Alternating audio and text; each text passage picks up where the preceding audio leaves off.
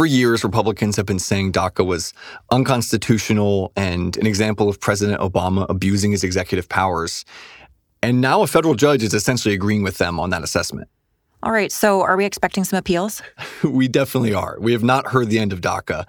Democrats are not going to drop this. We're told that leaders in the party view this as a winning issue for them, politically speaking. So we should expect to see DACA renewal play a key role for Democrats in the 2022 midterms.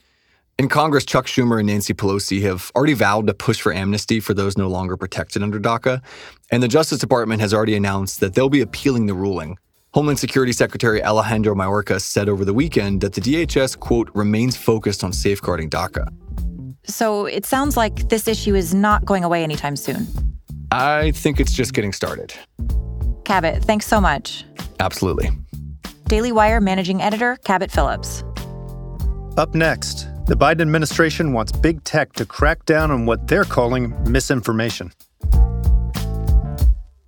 Start your day informed with a deeper dive into the stories we talk about on the show with the Morning Wire newsletter, available exclusively to